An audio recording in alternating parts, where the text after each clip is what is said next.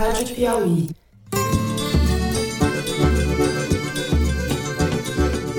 Olá, sejam muito bem-vindos ao Fórum de Teresina, o podcast de política da revista Piauí.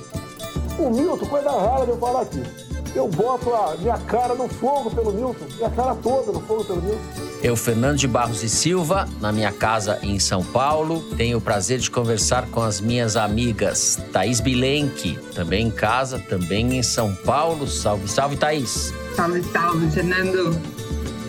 E quero cumprimentar, Carlos Siqueira, o P S B, pela decisão de apoiar o presidente Lula para presidente da República.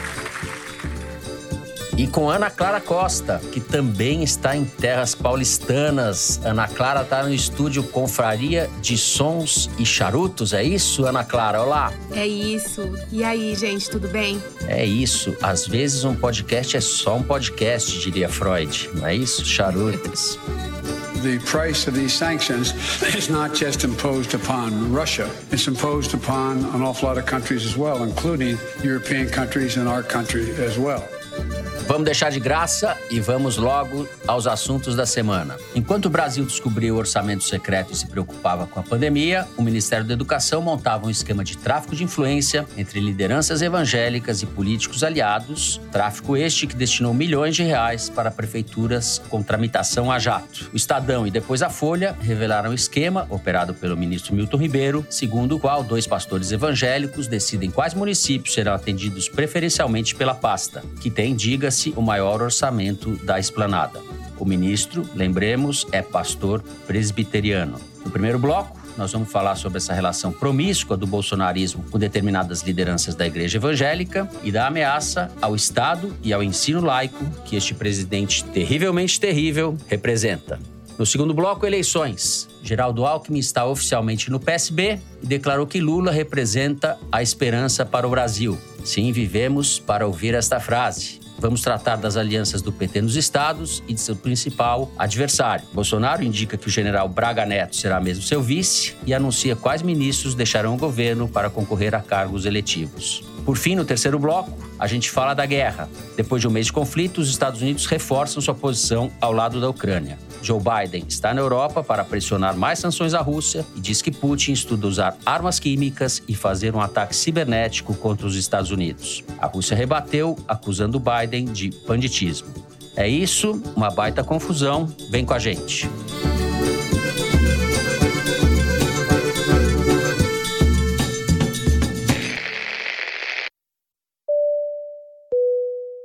Antes de começar, um aviso. Você vai notar uma diferença na qualidade do áudio da Thaís comparado ao do Fernando e da Ana Clara. Tivemos um problema técnico. Nada que tenha abalado a qualidade da informação e da apuração da Thaís. Mas a gente está trabalhando para a semana que vem voltar tinindo. Bom programa. Muito bem, Thaís Bilenque. Pensávamos, ou eu pensava, que depois de Weintraub, nada poderia ser pior no Ministério da Educação. Não é bem assim. Eu acho que a gente pode começar contando para nossos ouvintes quem são esses personagens que estão se beneficiando de tráfico de influência no Ministério da Educação. Bom, Fernando, o lobista-chefe do M E C é o pastor Gilmar Santos, que uhum. é um cidadão maranhense que nasceu em São Luís e começou a ser pastor com vinte anos de idade, no interior do estado, na verdade, não foi nem na capital. E aí, depois de uns vinte anos, ele se mudou para Goiânia para espalhar as suas igrejas da Assembleia de Deus Cristo para Todos, que é a denominação que ele criou. Essa igreja está uhum. longe de ser a maior denominação do Maranhão, de Goiânia, muito menos do Brasil. É uma denominação sem grande expressão e, politicamente, também não há justificativa para ele ter se tornado uma pessoa central no Ministério da Educação. Ele também não tem uma grande expressão política. Pelo uhum. menos das lideranças com quem eu conversei, do setor evangélico, ninguém diz que o conhece. Nem o Marcos Pereira, presidente do Republicano, que é ligado ao Universal, nem o Silas Malafaia, que é um dos grandes porta-vozes do segmento perante Bolsonaro, uhum. e nem políticos do próprio estado do Maranhão, com quem eu conversei, dizem que conhecem o pastor Gilmar Santos. O Malafaia foi além, ele falou o seguinte, ele falou... Não sei quem apoia esse Gilmar Santos, não sei nem se o João Campos, que é um deputado ligado à Assembleia de Deus e foi presidente da Frente Parlamentar, tem algumas publicações em redes sociais associando os dois, mas o Malafaia diz, olha, eu não sei, não sei quem apoia, eu sei que ele não é um líder de relevância, é um conferencista de uma organização pequena e não sei o que ele está fazendo lá, o que, que esses dois pastores têm a ver com intermediação de verba. Vai ser candidato daquele jeito do Silas Malafaia? Vai ser candidato, é papel político. O que, é que eles estão fazendo lá? Como é que são recebidos vinte e três vezes pelo ministro? Eu queria entender. Dois caras quer manchar a nossa reputação. Se já não bastasse preconceito, se já não bastasse esculhambação e alguns maus exemplos, agora nós somos esculhambados e pastor agora é intermediário de verba para a prefeitura. Isso é o absurdo dos absurdos. Estava todo incomodado, todo manifestando incômodo com essa revelação dos jornais, dos jornalistas. Conversando com alguns políticos no Maranhão que conhecem ele, eu cheguei, por exemplo, no caso do senador Everton Rocha, que é do P D T, e rompeu com o governador Flávio Dino para se lançar candidato a governador no estado do Maranhão esse ano. Uhum. O Everton Rocha tem relações, sim, com esse pastor Gilmar, e chegou até a pagar um vídeo com ele nas redes sociais. Ele tem alguns vínculos, assim, com personagens da política que não são centrais, mas veja a coincidência, o Arthur Lira, presidente da Câmara, está nesta quinta-feira em São uhum. Luís do Maranhão para falar com Everton Rocha, para falar com outros tantos prefeitos, justamente no ápice, né, no auge desse escândalo envolvendo esse pastor maranhense. O secretário de Relações Institucionais do Flávio Dino se chama Enos Ferreira e ele é pastor também e faz uhum. a intermediação entre as igrejas e o governo Dino. Quem não é pastor nessa história? Só nós três não somos pastores. Eu estou pensando seriamente em mudar de profissão para ver se faço algum sucesso, né? Vamos fazer pastor Barros, vamos lá, vamos lá. O pastor Enos falou que o, o pastor Gilmar é muito digno, honrado, nada o envergonha nos seus quarenta anos de pastorado, enfim. Mas disse uma coisa que daí me chama a atenção, porque ele está no governo Flávio Dino, defende o Flávio Dino, mas diz que não tem condição de o setor evangélico apoiar o Lula nas eleições de outubro. Que o apoio uhum. do segmento evangélico maciçamente vai para o Bolsonaro, ainda que não de forma tão fervorosa quanto em dois mil e dezoito, mas majoritariamente vai, porque é impossível subir no palanque do Lula. E o próprio Everton Rocha, que é amigo desse pastor, ele quer apoio bolsonarista para se lançar candidato a governador no Maranhão, mas declara apoio ao Lula. Quer dizer, é uma mistura que esses políticos uhum. fazem do uso da religião e da entrada que eles têm nas igrejas que não tem nenhuma coerência política partidária. Uhum. Ana Clara, o ministro Milton Ribeiro corre risco de ser defenestrado do poder, do ministério? Olha, Fernando, é difícil prever os rumos da mente do Jair Bolsonaro, né?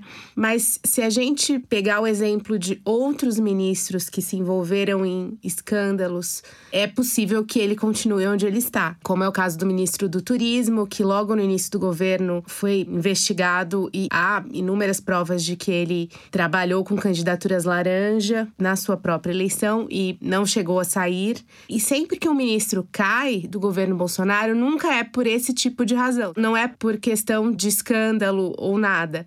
Se a gente for pegar o próprio exemplo do Ministério da Educação, que teve no início o Vélez Rodrigues, que era aquele ministro colombiano, olavista, que foi colocado no ministério para fazer aquela limpa e, e mudar completamente os rumos da educação, digamos, né? Ele caiu quando, politicamente, ele ficou insustentável ali, porque você tem mil coisas, né? Você tem a repercussão pública do que ele falava, você tem os partidos do Centrão querendo entrar no ministério e encontravam nele mais pela inoperância dele do que pela boa índole, acabavam não conseguindo acessar o que eles gostariam de acessar e ele caiu. Quando o Weintraub assume e causa todo aquele absurdo que ele causou nas opiniões que ele emitia, nos vídeos que ele publicava, ele não teve nenhum escândalo de corrupção no ministério, mas assim, ele caiu depois de ter esticado muito a corda nessa questão da ideologia, tornando-se também também insustentável politicamente. No caso do Milton Ribeiro, embora ele não seja um representante indicado por todos os setores da bancada evangélica, ele tem um apoio, ao menos mínimo, do Centrão para estar nesse cargo.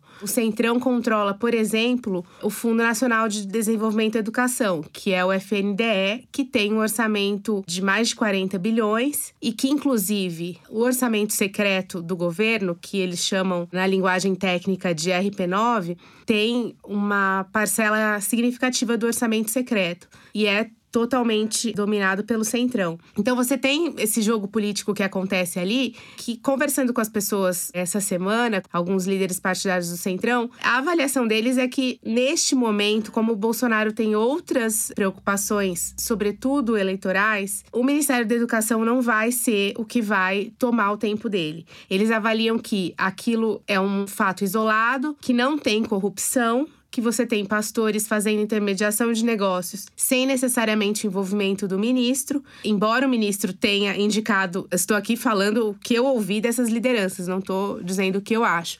Embora o ministro tenha indicado esses pastores, ele não teria envolvimento nesse tipo de intermediação. Uhum. E que o fato dele ter dado entrevistas, enfim, ele falou com a C N N na quarta-feira, dizendo que passou investigação para a C G U, que isso indica alguém que não está prestes a cair. Uhum. É provável mesmo que ele não caia por essas coisas que você relatou, mas não dá pra gente cair nessa historinha, né? Esses esquemas que estão sendo revelados parecem muito com aquele esquema que foi revelado também na C P I da Covid, aquela entidade evangélica que fazia intermediação de compra de vacina. Tô certo ou não? Não, tá super certo. Mas o que eu tô dizendo é o que, a leitura que eles estão fazendo do momento. Ou seja, como na avaliação deles não há corrupção, o Bolsonaro ainda pode bater no peito na avaliação deles pra dizer que não tem corrupção no governo. Pra dizer que foram casos isolados de pessoas de má índole que estão se aproveitando do orçamento pra se beneficiar. Mas que isso não tem origem na cúpula do governo. E hum. essa é a desculpa que eles vão dar publicamente. E o Bolsonaro tem uma questão muito pragmática, que é ele não tem tempo para isso hoje. Ele tá uhum. cento e um por cento focado na eleição. O que ele vai dizer é isso, que não há corrupção, tem pastores fazendo intermediação, não são relações que remontam à cúpula do governo, embora o presidente tenha recebido esse pastor no Palácio do Planalto antes mesmo de ser nomeado no Ministério da Educação, então existe uma relação ali anterior. Mas hoje, enquanto gravamos essa edição do Foro, na quinta-feira, dia vinte e quatro, a avaliação de quem está próximo ali da Casa Civil é de que ele, por enquanto, fica. E o pano de fundo dessa questão, ou a moldura dessas apropriações indevidas de dinheiro público, desses esquemas que são bastante conhecidos na política brasileira, é o enfraquecimento do Estado laico que vem sendo promovido por esse governo, em várias frentes e no Ministério da Educação em particular. Esse é um problema grave, eu acho, que para o qual talvez a gente venha, todos nós, imprensa, etcétera, venha dando menos atenção e importância do que de fato tem, né? Porque nada contra denominações evangélicas, etcétera. Tudo contra a ingerência da religião no Estado, né? Isso é uma bandeira do Bolsonaro, inclusive, né? Quando ele fala que vai pôr no Supremo um ministro terrivelmente evangélico. É que a religião não é um fim nesse caso. Ela é só Sim. um subterfúgio para você aglutinar um grupo de intenções tá claro. duvidosas, né? Não, não é uhum. que, de fato, alguém tenha algum interesse edificante espiritualmente ali. Segundo eu apurei, um dos prefeitos que deu origem a essa rede de prefeitos e municípios beneficiados se chama Júnior Garimpeiro, do P P, do mesmo partido do Ciro Nogueira e do Arthur Lira. Ele é prefeito de Centro Novo do Maranhão, uma cidade de vinte e dois mil habitantes. E em maio, ele conseguiu levar o ministro Milton Ribeiro para esse município e o pastor Gilmar, que estava lá, falou assim, ah, a gente está levando os recursos direto para os municípios e tal, sem intermediação. Em agosto, de fato, esse município recebeu a reserva de trezentos mil reais para construir uma escola. Em setembro, esse prefeito, Júnior Garimpeiro, foi preso e ficou duas semanas foragido até ser preso, de fato, em outubro, no Complexo Pedrinhas, em São Luís, por extração e venda ilegal de ouro. Quem assumiu a prefeitura desse município foi o Moab Carrias, que é amigo pessoal do pastor Gilmar e esteve presente como o próprio Júnior Garimpeiro em jantares na presença do ministro. E aí o Mar Márcio Gerri, que é um deputado do P C do B e atualmente secretário do governo Dino, publicou no Twitter uma mensagem assim, olha só. Há quem diga que o ministro Milton Ribeiro aprecia um bracelete de ouro, mimo que teria recebido durante um badalado jantar em Brasília no passado. É uma região, essa região no norte do Maranhão, que tem reservas de ouro importantes como a aurizona, uhum. cujos impactos ambientais e sociais são terríveis para a população local, uhum. mas podem render belos presentes para outras autoridades. Eu, você vai contando essa história que é muito interessante, e eu só prestando atenção aqui no nome do prefeito, como é que é? Júnior Garimpeiro, é isso? Júnior Garimpeiro. Tem poesia no Brasil, né? Tem poesia na lambança. A prisão é de pedrinhas, é isso? E, pre, pre... Presídio de pedrinhas, Júnior Garimpeiro, parece conto do Guimarães Rosa. É, o, Ai, meu Jesus Deus do céu. Simão, os predestinados. Os predestinados, é. Bom, é isso. Aleluia, aleluia. Vamos, então, encerrando o primeiro bloco do programa. No próximo bloco, a gente vai falar de Lula, de Bolsonaro, das disputas eleitorais nos estados, das dificuldades do P T em alguns deles. A gente já volta.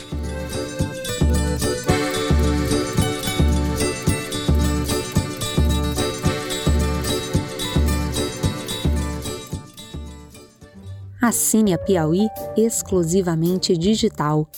Ganhe acesso a conteúdos da revista e do site, além de descontos em eventos da Piauí e descontos em ingressos dos nossos parceiros. Você que está acompanhando o Fórum de Teresina, assinante digital, tem acesso exclusivo a edições especiais do podcast de política da revista Piauí. Assine a Piauí Digital. É conteúdo que não acaba mais.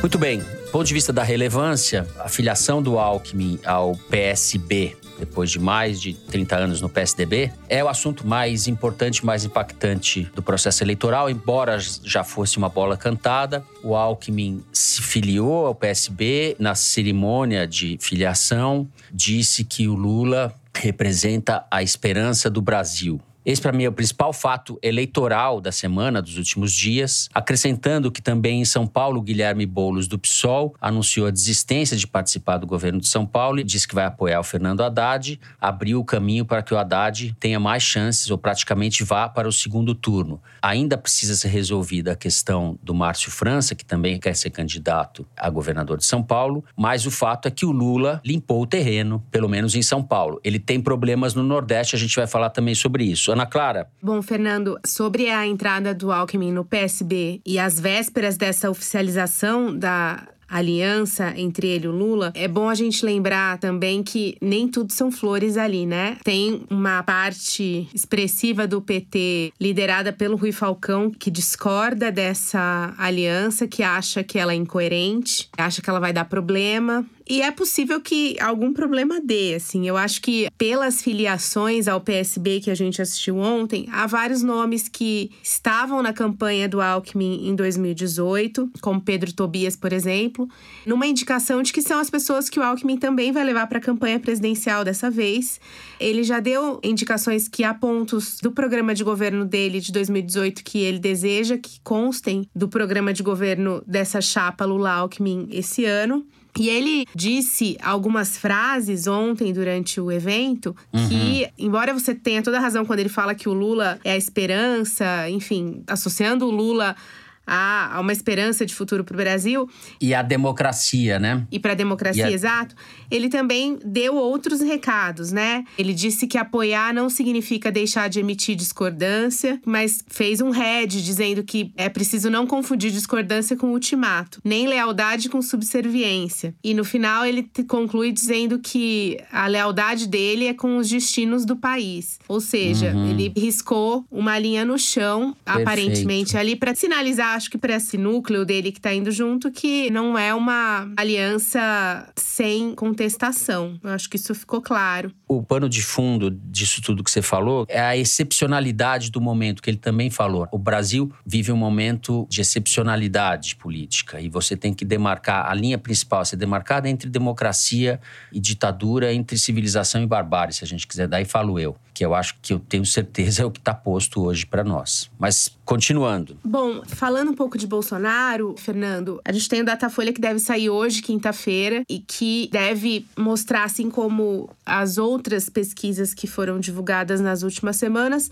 uma leve melhora do Bolsonaro. E eu queria, antes de passar uma ponderação sobre o Lula em relação a isso, eu queria dizer que, dando uma olhada detalhada nos números dos estados, nos números por faixa etária, por renda, por escolaridade e por região, realmente, assim, há uma recuperação do Bolsonaro generalizada. E essa recuperação só não é maior, e por isso essa alta dele não sai da margem de erro, porque as pessoas que ganham até um e meio salário mínimo e as pessoas do Nordeste, nesses dois grupos, ele não cresceu, ele se manteve estável. E essa estabilidade é o que faz com que o aumento dele em todos os outros segmentos seja equalizado e não signifique uma alta tão expressiva. Então, Então, eu acho que o Datafolha deve mostrar, e o que a gente deve ficar de olho, e eu acho que é o que ele tá fazendo, né, com esses programas de pacote de bondades que tá sendo aventado há várias semanas aí, que eles vão fazer, que a gente falou no programa passado, é de olho nesse pessoal, que nesse momento que é o Lula. Quem mais está suscetível à crise, quem mais está vulnerável, quem mais perdeu emprego, nesse momento que é o Lula. Mas a gente não pode deixar de notar que o crescimento dele nas faixas de renda mais altas tem casos que é de seis pontos. Então, assim, não é de se desconsiderar, eu acho que a gente precisa ficar atento. Dele, Bolsonaro, você está falando? De Bolsonaro, uhum. Exato. Claro que o entorno dele está super animado com isso, acha que é o caso não de cantar a vitória, mas de ter uma visão otimista. Eles acham que é possível chegar muito mais perto do Lula conforme a campanha for de se desenvolver, mas conversando com algumas pessoas nessa semana sobre a possibilidade de derrota do Bolsonaro, que é hoje muito mais plausível do que de vitória, eles me falaram uma coisa interessante. Como é que seria o comportamento do Centrão no caso de vitória do Lula? Porque é aquela coisa, né? A gente imagina, né? O Centrão sempre se move ao sabor dos acontecimentos. Então, não seria diferente agora. Só que o que foi ponderado para mim, conversando com algumas fontes, e que eu achei interessante e queria contar para vocês, é que eles já se imaginam vivendo num outro regime de governo diferente do que era quando o P T governava, que eles chamam de semipresidencialismo implantado. Então, esse semipresidencialismo implantado se dá graças ao orçamento secreto, que é a R P nove, né, a rubrica R P nove do orçamento, mais o fundo partidário. Ou seja, quando antes as alianças se formavam com a distribuição de ministérios para os partidos aliados e de porteira fechada, como eles dizem, né, em que um partido podia fazer o que quisesse com os cargos lá dentro, hoje eles alegam que isso não é preciso mais, não é preciso mais barganhar apoio em troca de um ministério, porque eles têm as emendas impositivas, eles têm o R P nove e têm o fundo partidário, ou seja, eles conseguem ficar na oposição ao governo até esticar a corda, pelo menos no primeiro primeiro, segundo ano de governo, que é quando o governo mais precisa do apoio do Congresso, justamente para fazer as suas promessas de campanha andarem, e que esses três fatores, R P nove, fundo partidário e emenda impositiva, permitem que esse centrão que hoje apoia o Bolsonaro não se veja obrigado a apoiar o Lula logo de cara, porque ele está bem servido de dinheiro, nesse contexto que eles chamam de semipresidencialismo implantado. Então, assim, eu até, enfim, não sei até que ponto isso de fato De fato vai influenciar essa relação do Congresso com o executivo do P T, mas realmente mostra que a vontade de dialogar do Centrão, ela sempre está muito atrelada ao que ele vai receber em troca. E a partir do momento que ele já tem um colchão, digamos, suficiente, se bem que suficiente não, porque nada é suficiente para o Centrão. O que eu ia dizer era isso. Eu acho que, por um lado, isso pressupõe uma virtude, assim, um comportamento virtuoso, como se fosse fazer oposição. Você deixou claro que as fontes de receita mudaram, né? As maneiras de se apropriar do dinheiro público se modificaram em alguma medida. Mas quando um governo assume, e o Lula, que tem um poder de atração imenso, eu duvido que essa gente fique indiferente ou não seja seduzida. Não quer dizer que todos vão pro colo do Lula imediatamente. É uma parte do centrão a qual você está se referindo, de qualquer forma, né? É a parte mais próxima do Bolsonaro. Que uma parte do centrão já está sinalizando que vai pro Lula. O centrão não vai atuar de maneira homogênea. Mas não é uma questão de virtude, e sim de valor. Vai custar sim, mais caro. Entendi. Uhum, tá Isso certo. Que eles querem dizer. É que vai custar mais caro do que sempre custou. Justamente porque eles têm o domínio do orçamento secreto, que, ou seja, têm, de certa forma, o domínio sobre um dinheiro que poderia ir para a base, para os deputados da base do próprio governo. Então, acho que o resumo é esse. Vai custar mais caro. Thaís Bilenque, vamos continuar falando de Bolsonaro? É, a Ana Clara estava falando de alguns eleitorados que ancoram o crescimento do Bolsonaro, uhum. né? Não dificultam a subida dele nas pesquisas. E tem um eleitorado em particular que é o dos jovens. O T S E tem uma campanha que conta ainda com uma coalizão de organizações da sociedade civil para estimular uhum. os jovens de dezesseis, dezessete anos a tirarem o título de eleitor e votarem pela primeira vez. Porque a participação desse eleitorado vem caindo muito. Na eleição passada de dois mil e dezoito foram vinte e um por cento e agora, segundo o registro do T S E, só dez vírgula oito por cento, ou seja, quase onze por cento dos jovens tiraram o título. E a meta é chegar a pelo menos trinta por cento. Essa campanha do T S E tomou corpo nos últimos dias e várias celebridades, como a Juliette, a Anitta, endossaram uhum. esse coro. A Anitta até provocou, falando, ó, oh, gente, vocês não podem falar para a Anitta fazer alguma coisa, eu não consigo mudar o país sozinha, não. Tem que tirar esse presidente, tem que votar. Não consigo mudar esse país sozinha. Ela falou isso, ela falou, não adianta nada, e a Bruna Marquezine endossou, enfim, pegou fogo na internet.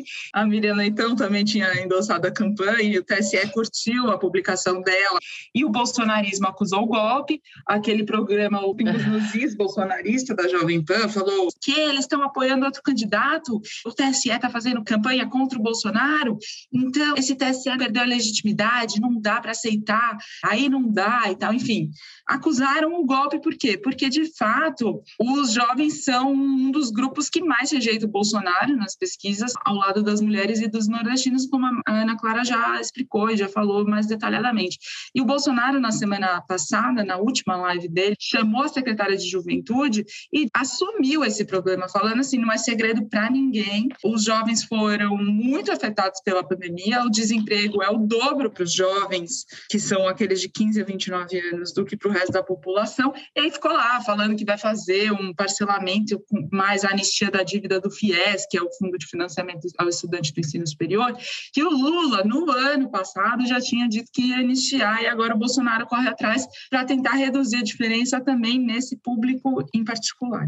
Muito bem, acho que a gente pode falar um pouco sobre dificuldades regionais, que eu sei que você também apurou, Thaís. Existe um problema no P T da Bahia, existe o caso de Pernambuco, que o P T rifou a Marília Reis, existe um problema no Rio de Janeiro, onde o Marcelo Freixo, que foi para o P S B, será o candidato ao governo, e o Alessandro Molon quer ser o candidato ao Senado, certo? Mas o P T não aceita ficar sem uma das duas vagas, no caso do Senado, né? uma, uma das duas candidaturas majoritárias. É, o P T, P T Fluminense, Fluminense, porque o Lula está fechado com o Freixo. Mas o, o Freixo e com o Molon. Pois é, o Molon e o Freixo têm problemas entre eles. Então, o problema começa uhum. antes, porque tem até uma certa resistência aí da classe artística que apoia o Molon e não sabe o que fazer com o Freixo. A campanha ali está meio emperrada por conta das dificuldades que os dois têm entre eles mesmos. E aí o André Ceciliano, presidente da Assembleia do Rio, quer ser o candidato da chapa ao Senado, mas o Molon está mais bem posicionado nas pesquisas, uhum. tem mais relevância nacional para disputar, então tem esse entrave no Rio. Em Pernambuco, a Marília Reis, que é neta do Arraes e prima de segundo grau do João Campos, prefeito de Recife, uhum. rompeu com ele, teve uma campanha sanguinolenta em dois mil e vinte, um contra o outro pela prefeitura de Recife. Ela anunciou sua saída do P T para ir para o Solidariedade disputar o governo contra o candidato do P S B, embora ela diga que vai apoiar o Lula, seja o que for, no partido que estiver, mas o P S B não gostou de tê-la lá disputando eleitorado, então esse Essa uhum. é mais uma dificuldade para o P T, para o Lula equacionar nas composições estaduais com o P S B. E no caso da Bahia não envolve diretamente o P S B, mas a chapa que o Jacques Wagner estava tentando montar do P T com o P S B do Otto Alencar e o P P dos uhum. progressistas, que é o vice-governador, o João Leão, atualmente, acabou dando errado. O João Leão saiu, o P P saiu da base do P T, o Jacques Wagner desistiu da candidatura, eles vão lançar um secretário de Educação ao governo que não faz cinco por cento nas pesquisas, dando favoritismo para o A C M Neto. Acho que a, aí a, a pista foi escancarada para Painho Neto, certo? Painho Neto sendo A C M Neto. É, o pessoal do Jacques Wagner resiste porque o apoio do Lula na Bahia é muito relevante para a disputa ao governo, ao governo. Então, esse secretário uhum. de Educação cresce muito nas simulações quando o Lula tem apoio e o Lula certo. vai. trinta e um vai para a Bahia declarar apoio, enfim. A Bahia é um colégio eleitoral bem relevante, né? O maior estado do Nordeste, é o quarto ou quinto estado do país, né? É muito relevante e a eleição pode não ser esse passeio que o Neto está dando nas pesquisas sem o Jacques Wagner nas simulações, mas o próprio Neto resiste a apoiar o Bolsonaro, porque o Bolsonaro tem uma rejeição muito forte lá e o Lula é o maior cabo eleitoral no estado. Então, é mais uma situação que para o Lula ficou menos confortável. Eles perderam um aliado importante, que é o P P, e estão com um candidato com muito mais dificuldade de enfrentar o Neto do que o Jacques Wagner, embora o Jacques Wagner também teria provavelmente grandes dificuldades, né? Já uhum. foi governador por dois mandatos, é senador, não tem tanto ar fresco assim para disputar uma nova eleição. Muito bem, já estouramos o tempo novamente, vamos ficando por aqui no segundo bloco. No próximo a gente vai falar da guerra na Ucrânia, que está completando um mês. A gente já volta.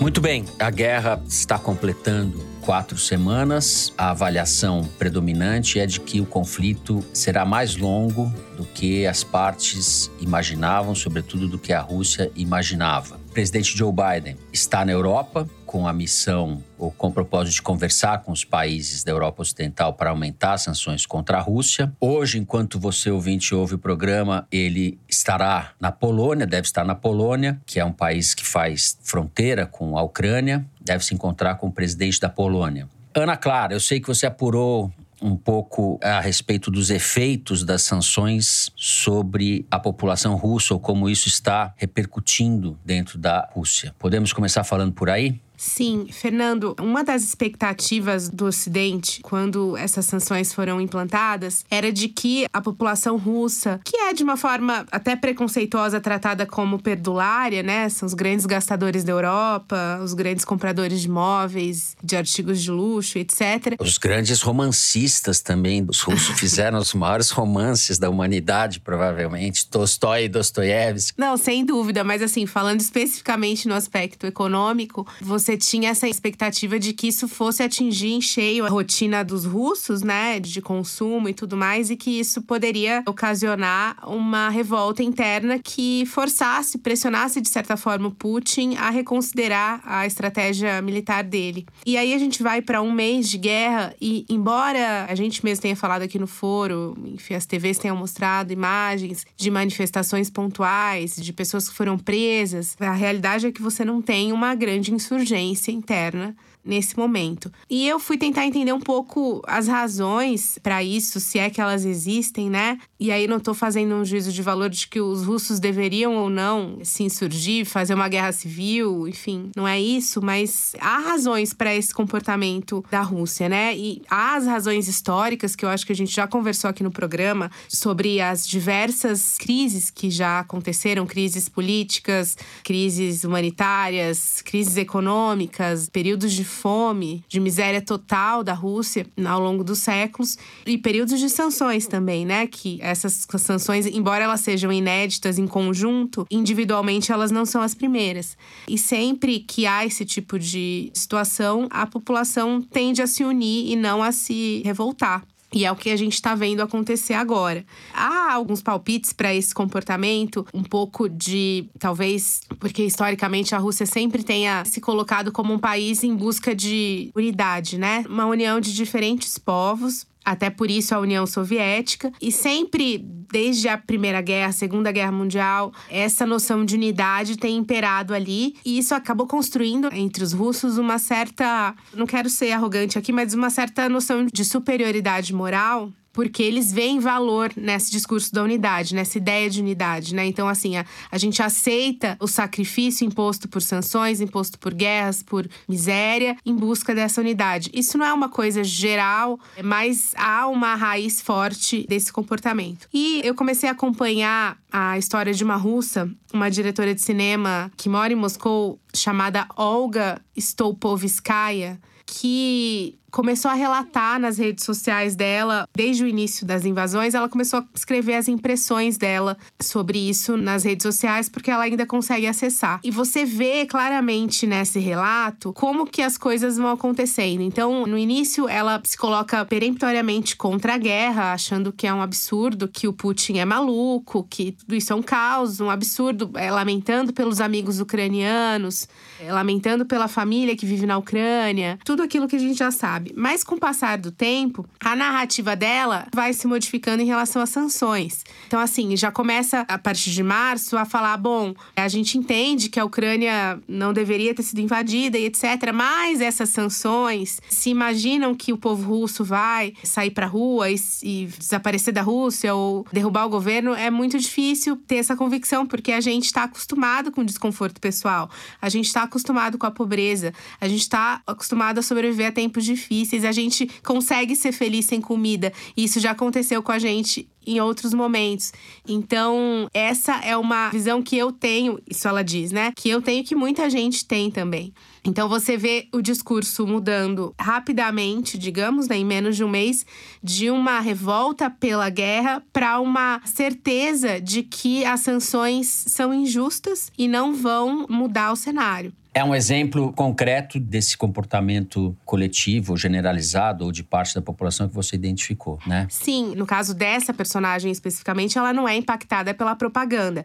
Ela sabe exatamente o que está acontecendo, sabe que a Ucrânia está sendo invadida e sabe dos horrores que estão acontecendo por lá. E com base nessas informações, ela opta, em relação às sanções, por criticar as sanções. Mas você tem casos de pessoas que são completamente manipuladas pela propaganda estatal, que acham que quem está invadindo a Ucrânia é a própria Ucrânia, que são as milícias ucranianas que estão matando todo mundo ali, que a Rússia não está fazendo nada, que a Rússia está ali para defender a Ucrânia. Tem muita gente que acredita nisso. Tem um podcast da B B C que chama War on Truth, a guerra sobre a verdade, que conta histórias de russos e de ucranianos que estão passando por situações de fake news e estão submetidos à propaganda. E uma dessas histórias contadas nesse podcast da B B C é justamente de uma ucraniana que tem a prima que mora na Rússia.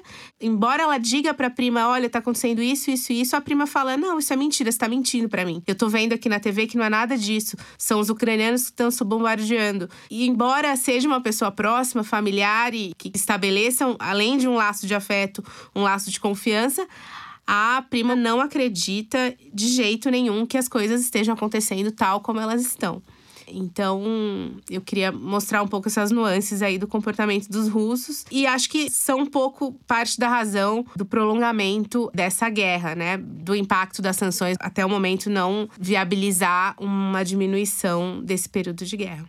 Muito bem, Thaís. Vamos passar um pouco para o lado ucraniano. Você andou pesquisando a respeito desse grupo nacionalista, ou... Batalhão Azov. O Batalhão Azov. É, o Putin justificou a invasão pela necessidade de desnazificar a Ucrânia. E o efeito da guerra é que ela reforça os vínculos, ou pelo menos o espaço social que esses grupos neonazistas e nacionalistas extremados uhum. têm em relação ao povo comum da Ucrânia.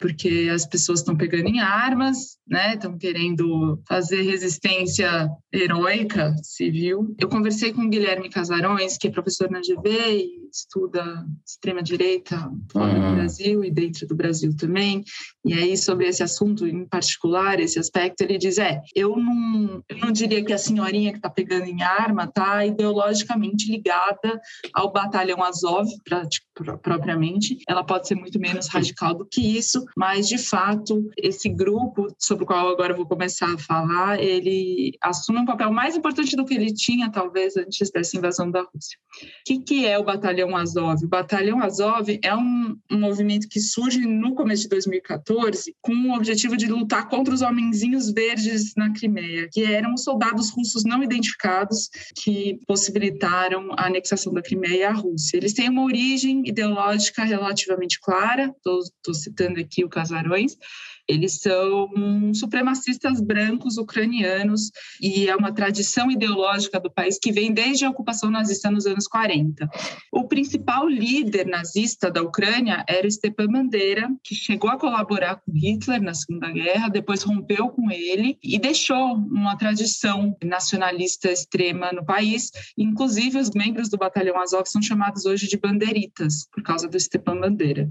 E o Batalhão Azov, que surgiu em dois mil e catorze, praticamente se organizou de maneira armada numa região concentrada no sul da Ucrânia, na cidade de Mariupol, que é o epicentro da guerra há algumas semanas já, que está totalmente, uhum. quase totalmente destruída, né? A população não tem acesso a nada, luz, energia, aquecimento, comida, não consegue sair, porque os corredores humanitários são bombardeados, então é uma situação calamitosa o que está acontecendo em Mariupol, e é onde esse batalhão, uhum. que é nada mais nada menos, era uma milícia praticamente, né?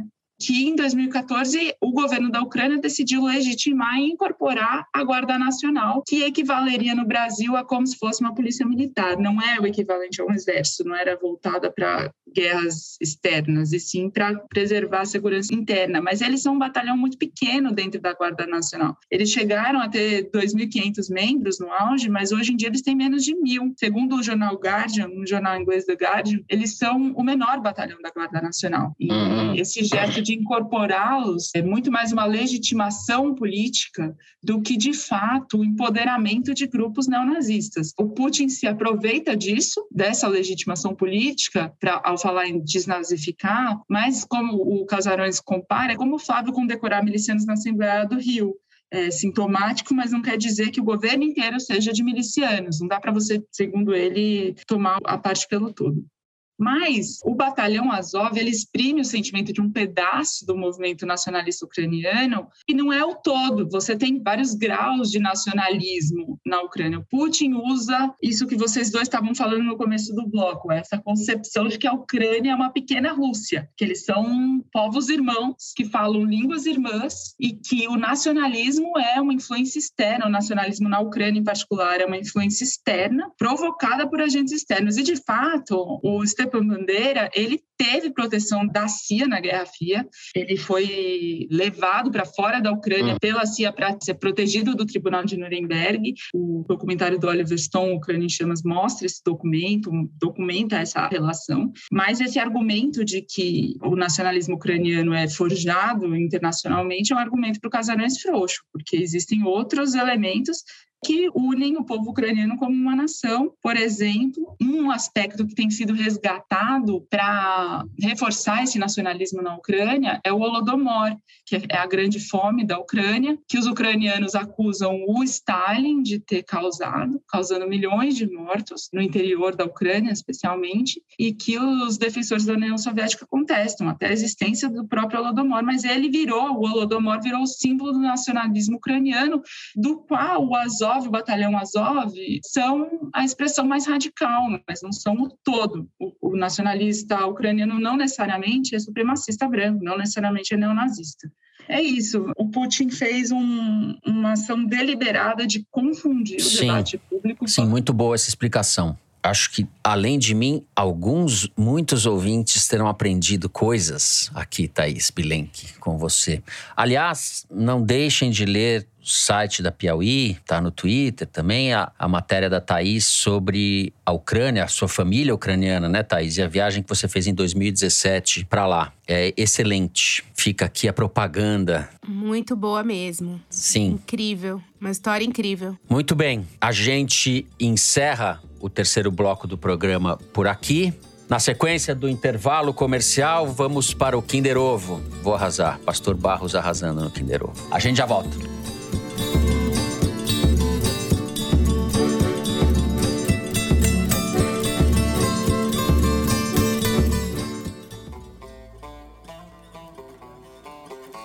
Primavera, longa vencedor de cinco prêmios internacionais, chega às principais plataformas digitais depois de vinte anos de produção. A história de uma família em comum, contada através de memórias, evidências fragmentadas, fotos destruídas e eventos contraditórios, descritos em um livro perdido no tempo. Escrito e dirigido por Carlos Porto de Andrade Júnior, com Ana Paula Rósio, Ruth de Souza, Marília Gabriela, Ruth Escobar, Werner Schunemann, Carlos Casagrande e Caco Siocler. Primavera, já nas principais plataformas digitais para aluguel e compra. Muito bem, vamos para o Kinder Ovo. Mari está preparado, meninas estão preparadas para mais uma vitória ah. do pastor Fernando Barros. Vamos lá, suelta. A rachadinha, eles, eles criaram esse rótulo aí para colar na testa da família Bolsonaro. Se ouve, é ouve, é ouve, de ouvir. Nos corredores da Leste, no estacionamento, é o Flávio tem um repasse de verba de alguns, não. eu não sei quem é, para alguns deputados. Nunca existiu. Aí criaram esse negócio de rachadinha para colar na testa do Bolsonaro. Queiroz? Ah. ah! Não, não acredito. Não acredito. A torcida vibra. Quem falou? Foi a Ana Clara que falou? Sim! Queiroz, eu nem sabia que o Queiroz falava. Nem acredito. Até tossi agora. Nossa, Queiroz. Onde está Queiroz? Está no Kinder Ovo. Que figura. Bom, é isso mesmo. Ana Clara fez o seu debut. É isso, Ana Clara? Você Primeira first time, vez. É isso? É. Assessor da família Bolsonaro, pré-candidato a deputado federal pelo Rio, Fabrício Queiroz, em entrevista à revista Veja. A rachadinha foi uma invenção para colar na testa da família Bolsonaro. Temos que ouvir essa. Temos que ouvir essa. Pelo amor de Deus, hein? Que nem existe. Bom, ficamos aqui então com a vitória da Ana Clara e vamos passar direto para as cartinhas. Não, antes das cartinhas tem momento cabeção, momento cabeção. Um momento que vocês já sabem, a gente indica cositas para vocês. Livros, filmes e que tais. Ana Clara, vamos começar com você? É, gente, primeiro o podcast que eu falei, War on Truth, Guerra contra a Verdade, não sobre a verdade, só corrigindo. O podcast da B B C sobre os personagens ucranianos. Ainda nesse assunto, Ucrânia e Rússia, porque é só o que eu vejo na minha vida, na minha frente ultimamente, eu queria indicar dois livros. O primeiro é A Fome Vermelha, da Anne Applebaum, que é uma jornalista americana que foi correspondente da The Economist na Polônia por muitos anos. E acompanhou muito tanto esse crescimento do autoritarismo nos países europeus, como as elites desses países acabaram se curvando a esse autoritarismo também. E nesse caso da Fome Vermelha, o foco do livro é a Ucrânia e a relação da Ucrânia com a Rússia. Então, acho que tem muita coisa ali que dá para entender o que está acontecendo. E o outro livro é o livro Na Contramão da Liberdade, do Timothy Snyder, que é um conhecido pesquisador, historiador americano da Universidade de Yale, e que escreveu pelo menos seis livros que tangenciam a questão ucraniana e o conflito da Ucrânia com a Rússia. Eu seleciono esse Na Contramão da Liberdade porque tem um foco mais no Vladimir Putin e na construção dessa imagem de Rússia imperial que ele vê. Eu mencionei esse livro no, no texto que eu escrevi mês passado na Piauí. No, é verdade. No, na chegada. Tá vendo? Eu, por osmose, Fernando, eu li você, te ouvi e fui atrás do livro e não dei o crédito merecido. É muito bom o Timothy Snyder. Não, não precisa dar crédito nenhum. O crédito é do Timothy Snyder, não é meu.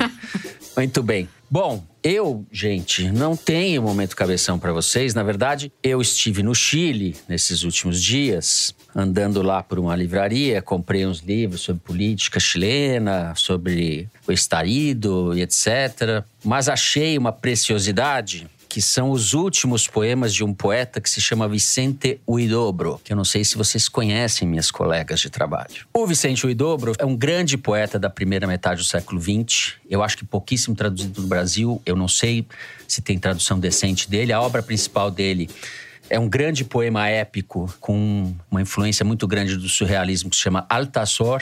E eu achei o livro, um livro com os últimos poemas do Vicente Huidobro. Ele viveu na Europa, no, na, nas primeiras décadas do século, foi amigo do Picasso, viveu junto com as vanguardas, foi candidato a presidente no Chile, inclusive, e participou da Segunda Guerra, onde foi ferido. Ele tem uma história bastante épica. E nesse, no Altazor, que é um poema lindíssimo, é um livro, um poema só, um poema épico, dividido em algumas partes, ele diz ali na abertura: "Los quatro puntos cardinales son tres. El Sur e El Norte." Eu adoro isso. Então, a minha indicação é que vocês conheçam esse poeta chileno, que é extraordinário. Geralmente, quando a gente fala do Chile, a gente pensa imediatamente em Pablo Neruda, que também é extraordinário. Mas o Huidobro é outro registro, outra pegada. Altazor escreve. Altazor, tudo junto, com Z, Z O R. Então, essa é a minha dica sentimental, não de um livro, mas de um poeta.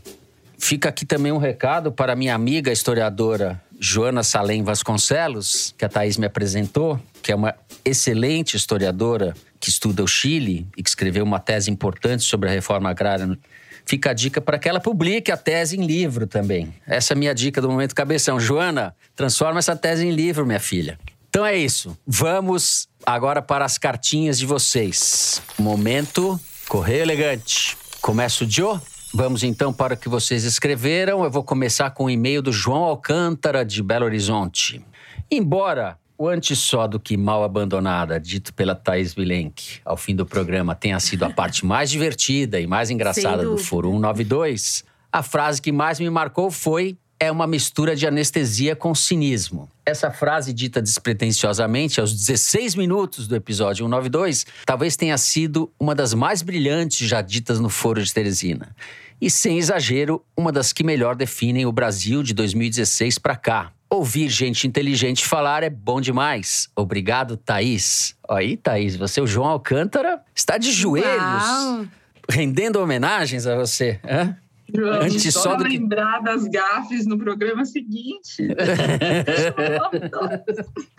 Muito bem. Eu vou ler um e-mail, mas obrigada, João, obrigada. Vou ler um e-mail do Rodrigo Machado. "Meu nome é Rodrigo e fui assinante da revista Piauí até pouco tempo atrás, quando o I P C A sobre o meu salário de professor me obrigou a dispensar gastos essenciais como a assinatura, a pipoca do cinema e a terapia. Porém, neste mês, tive que coçar o bolso para comprar a edição de março, principalmente por conta da reportagem da Ana Clara Costa, que está dando o que falar nas internets sobre a campanha Xoxa e Capenga de Sérgio Moro. Para minha surpresa, a matéria dá a entender que a Ana Clara acompanhou a tour de bois que Moro fez na região norte da Grande Matão, junto ao extinto Arthur Durval, e repassou pela cidade de Bebedouro, onde cresci e ainda visito com frequência. Se passou mesmo por lá, Ana Clara devia ter avisado, numa terra em que em dois mil e dezoito deu setenta e nove vírgula cinco por cento dos votos para Jair Bolsonaro, tomar um café com o Machado, meu pai, ouvinte do Foro, teria sido um refúgio indispensável. Mandei um beijão para ele e para minha mãe, Valéria. Fala que eu tô com saudade e que em abril tô lá." Ai, Rodrigo, demais sua carta, adorei. Ô, Valéria, boa. Ele tá chegando. Eu não passei por Bebedouro. Ele passou, mas eu não fui, infelizmente. Mas se eu tivesse ido, seria uma boa. Necessária essa pausa.